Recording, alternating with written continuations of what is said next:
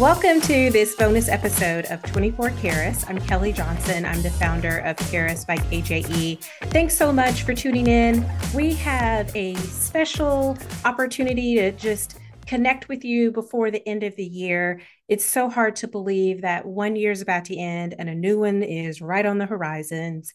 Personally and professionally, I tend to start doing some just self reflection uh, before the end of the year and the start of a new one. And, you know, we really thought it would be helpful to connect um, in this reflective time of the year um, during this season of just really thinking and looking back over the last 12 months or so, and hopefully what the next 12 months will have ahead. Um, again, both personally and professionally. And we have to take that reflective approach with our diversity, equity, and inclusion efforts. Um, it's so important to do those self assessments, those check ins, to hold ourselves accountable um, as leaders and practitioners, but also organizationally. We all know how important accountability is to, towards making any type of progress. And so, this special episode is really a time to help you think through what were the hits and misses of the last 12 months as it relates to DEI. So, this episode is not for the faint of heart. This is really an opportunity to give you some food for thought. So let's get started. What was um, your organizational highlight as it relates to DEI over the last 12 months? What were the hits? What really stood out? What are you proud of? Um, where have you seen the needle begin to move as it relates to DEI? Uh, we all want to see that important return on our investment and the impact that DEI can make. So, what were they for you this year? Um, are you struggling to figure that out? Is it a little hard or a little murky to see where you've made progress? Um, are you being a little extra critical or do you not have the data? Right. So, what approaches and strategies have you put in place to even be able to capture the accomplishments of your DEI effort over the last 12 months? How are you self reporting by leveraging your councils um, or your employee resource groups or business resource groups, whatever you call them? Um, how are you leveraging um, your infrastructure, your comms team, your uh, comp and benefits team to help you really paint the picture very holistically? How are you leveraging engagement survey data? These are all great ways to begin to paint that story and really be able to capture how DEI has helped to move the needle in the organizational culture over the past 12 months. So think about the ways that you're measuring impact. And please, please, please, let's go beyond attendance at our events. That is really just table stakes at this point in the game. Um, we are in the fourth quarter uh, for many of us in our organizations around DEI. So it's time for us you know, we're two points from that touchdown line, and we have got to get over the finish line, over that threshold of really doing what I call kind of patty cake. Uh, DEI. It is time for us to step up our game and have really important conversations, uh, transparent, candid conversations about the impact that we're making. So, what do we typically see as areas that most organizations identify as those hits? those wins, the low hanging fruit, our success stories. Um, most of the time, what we tend to hear in terms of accomplishments within a 12 month cycle is usually around launching. So, most organizations really celebrate uh, when we launch something. And that is important. That is great. We absolutely need to celebrate the small victories, celebrate the small baby steps that get us to achieving the ultimate goal. However, it's really only the beginning. So, launching training. Did you launch training, DEI training this year? Check that big box uh, if you want, if you launch training or continue training this year. Um, how about employee resource groups and DEI councils or culture committees? Those are often some really big Herculean efforts that go into launching ERGs or launching a DEI council. So we should absolutely celebrate those. And then also sometimes, and if you've checked out LinkedIn, you've probably seen quite a bit of traffic here.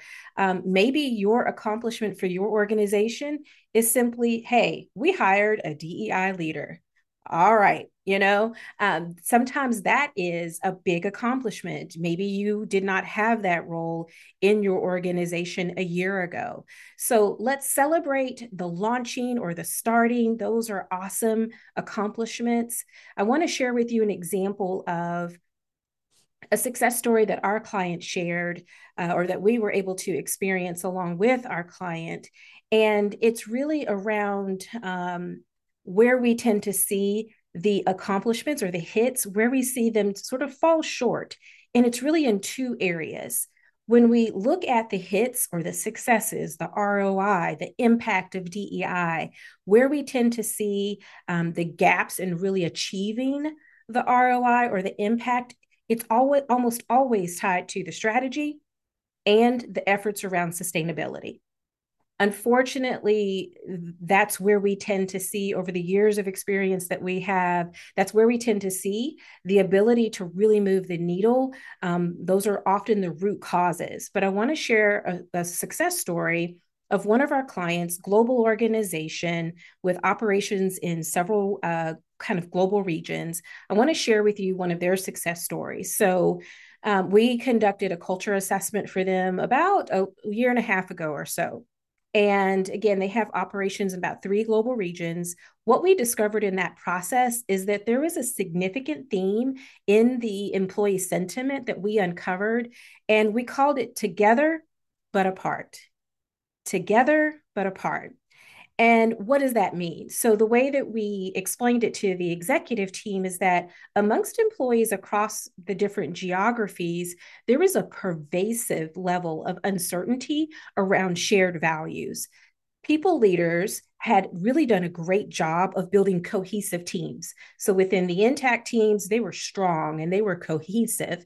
And so it's almost like that expression that says, you know, an overused strength become overused strength becomes a liability. And that's kind of what happened in this case. The people leaders had done a great job of really building up the camaraderie within their core team, but there was a level of distrust outside of that core nucleus team. And so that distrust was really around the values. And so based on the data, and in other in other words, employees in one department or in one geography, they weren't sure if their peers and colleagues in another department or another geography, if they truly live the values at such a high level as they personally did or their team um, uh, collectively did. And so that skepticism across peers was creating massive silos. Um, you can imagine collaboration was not strong in this organization. And so, based on the data, we recommended um, that the organization double down on their communication strategy, highlighting the company values. Now, this actually required the C suite team to revisit their values and really make sure, like, hey, is this relevant to who we are? The company values hadn't been touched in a number of years. And so, our recommendation prompted the um, executive team to really look at is this relevant for who we are today and who we want to be in the future? So that was a great outcome from that DEI culture assessment that we conducted. But we also emphasized so, another big recommendation that we made is that the, the organization needed to really solidify a one team culture um, and and that the emphasis would really be around, um, regardless of what geography or department you're in, um, that the one team culture would be rooted and cemented around the values. And so the ec- executive team took our recommendations to heart. Now, I will be very transparent. Um, at first, the executive team had to really warm up to the idea. They debated, uh, they questioned you know the validity of okay is this real and over time after they had a moment to really process through the data and the information uh, when we were able to back up our recommendations with data with quotes from employees they took our recommendations to heart and one year later so excited one year later the one team message became a mantra across the entire organization Um, the, they launched earlier this year with really leading with that message of we are one team and we're one team because we share these values. So I want to share that success story because it's not a traditional example of DEI. It's not tied to race or gender, right? We're we're used to hearing those success stories and those accomplishments around the traditional dimensions of diversity, sexuality, and and all the other aspects. And those are important, and we certainly want those, and we need those. However, this is an example of when we truly evaluate the DEI climate in an organization, we will unearth and uncover a ton of insights that may or may not be directly tied to the traditional aspects of DEI, but they make a huge and sustainable impact, or they can make a huge and sustainable impact in the culture and the engagement of employees if we create a strategy and we create a, a plan to sustain those efforts and sustain the right messages. Now, that's just one example of hits and how we can take it to the next level. Remember, what are those ways that um, our misses tend to fall short? Two S words strategy and sustainability. So I want you to make note and think about that. How are you uh, evaluating your, your strategy and the effectiveness of it? And then how are you going to sustain it?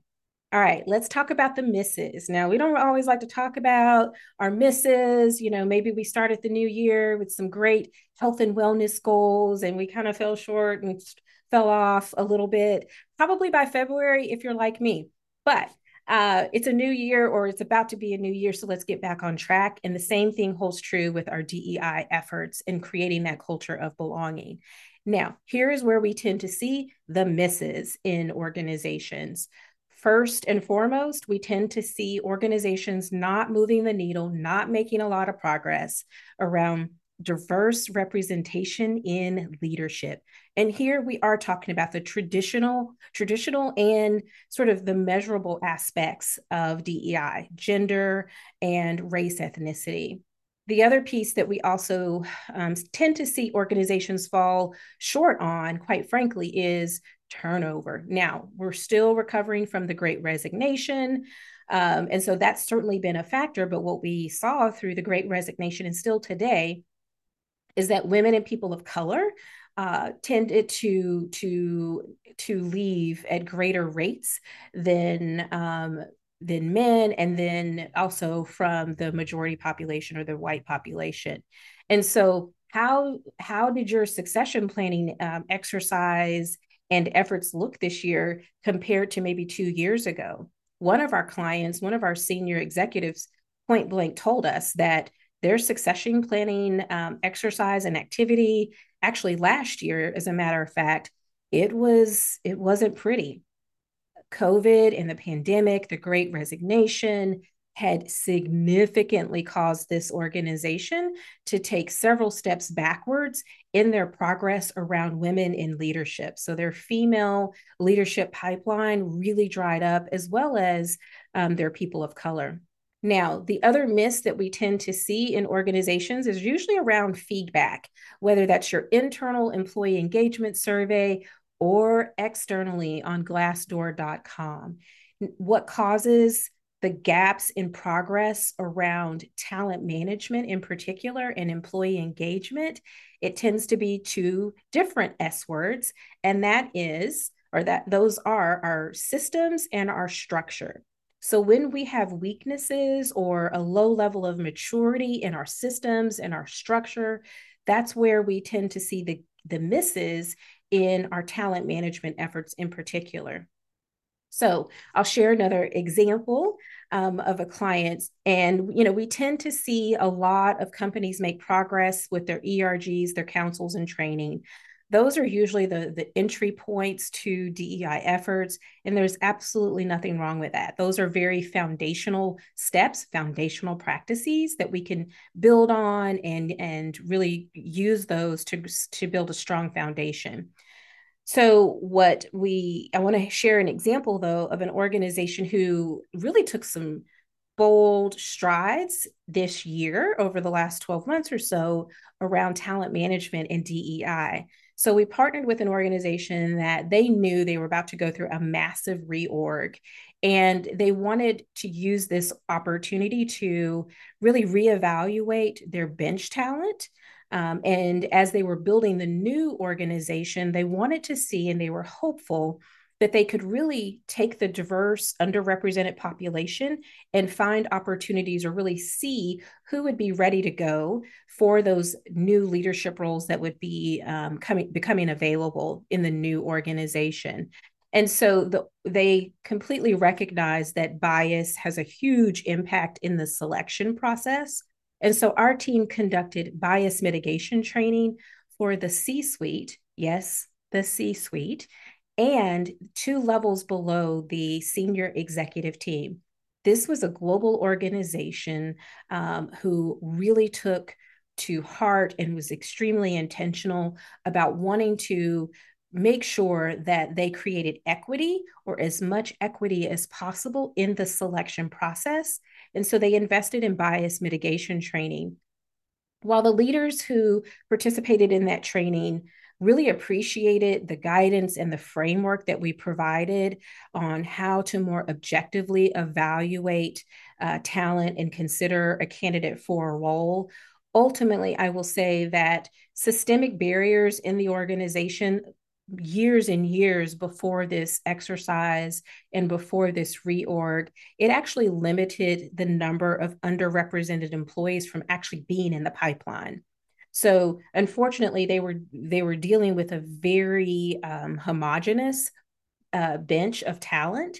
And so by the time the new organization was um, launched or before it was stood up, there really was not a huge labor pool to draw from to make significant gains. However, um, we have to applaud their efforts to really make sure they took this pivotal time in their organization's history to look for ways to increase diverse representation, uh, race, ethnicity, and gender. Uh, as well as indigenous populations as well. This was an organization that was going to have the opportunity to really um, hopefully move the needle from an indigenous um, people's standpoint, which was exciting to be a part of. Um, but I will just say that when we look at systems and when we look at structure, it takes years to truly unwind and move the needle and make progress that becomes visible. Now, um, we are obviously big proponents of strategies and programs that support the development of that bench. And that's often what we see in many, many organizations who are actually very mature within the DEI evolution um, unfortunately, what we see is that many organizations, their their talent development strategies are still a little dated. The approach is typically one size fits all, or the availability for employees to participate in leadership development programs, there are really few and far between opportunities. So only a handful, five, five people maybe in a given year are able to partner with an executive coach as an example only 10 might get to attend a leadership conference focused on leadership development for underrepresented communities and so unfortunately what we see is really limited opportunities in terms of quantity but what we also see is where there are um, broader based leadership development programs those tend to take a very kind of uniform approach to developing talent. And our experience tells us and has shown us that culturally relevant leadership development programs is really where we need to be and where we need to start investing more of our time and resources in. Why? Because when it comes to BIPOC talent, uh, Black, Indigenous, people of color, when it comes to BIPOC talent, typically we have to consider the cultural norms that informed and shaped who they are and how they show up in the workplace. And unfortunately, there's just not enough leadership programs out there that uh, really address that need um, in a very holistic way. We do have a, a sponsorship uh, training program that helps organizations become and leaders in particular become better sponsors of underrepresented talent and so we've seen some progress there in terms of really opening the eyes and increasing awareness of senior leaders around what it takes to mentor but also sponsor diverse talent So, as we get ready to wrap up this bonus episode, I hope that this is giving you some ideas about how you need to be evaluating the last 12 months and, more importantly, planning for the next 12 and beyond. What are your priorities for DEI next year? And quite frankly, is DEI still a priority? Um, and do your actions and your budget reflect it? At the end of the day, we always have to start with why. Why is so important. Two years ago, many organizations were scrambling and really trying to up their game around DEI. Why? Because we were faced with a lot of tragedy. We had a huge increase in anti Asian sentiment. We had the murder of George Floyd. We're also seeing a rise and an increase in anti Semitism over the last few years. So there's a lot happening in the world um, that, that are really triggering organizations and the people inside of organizations, quite frankly, to say, we have to do better, we have to do more. We want to provide you with a free resource um, that can help you think about and prepare for your next 12 months and beyond around DEIB so that you can create that culture. We are so focused on culture transformation um, and really using DEI as an enabler of achieving a strong and inclusive culture that's high performing and innovative. So, we published a, a guide. You can download it on our website that really walks you through how to achieve culture transformation through DEI through diversity, equity, and inclusion. In this guide, um, again, you can download it on our website. I'll put a link in the show notes so that you can access it. But in this guide, we take an in depth look at what the organization should do and what individual leaders can do, but also what every employee should do um, to contribute towards uh, creating a high performing and inclusive culture of belonging for every single person. So I hope this is helpful. Our team is always available to help you if you have any questions or you're looking for guidance and a partner along this journey. Um, if you're asking yourself, now what? If you are not sure, hey, we've done this, we've done that, but now I'm not sure, or if maybe your senior leaders or employees are asking you now, what do we do with DEI? We can certainly help. We have a five year um, curriculum and learning journey. Um, that learning journey really maps to a culture journey um, that we would love to help walk you through. So check out our free guide, um, download it from our website, link in the show notes.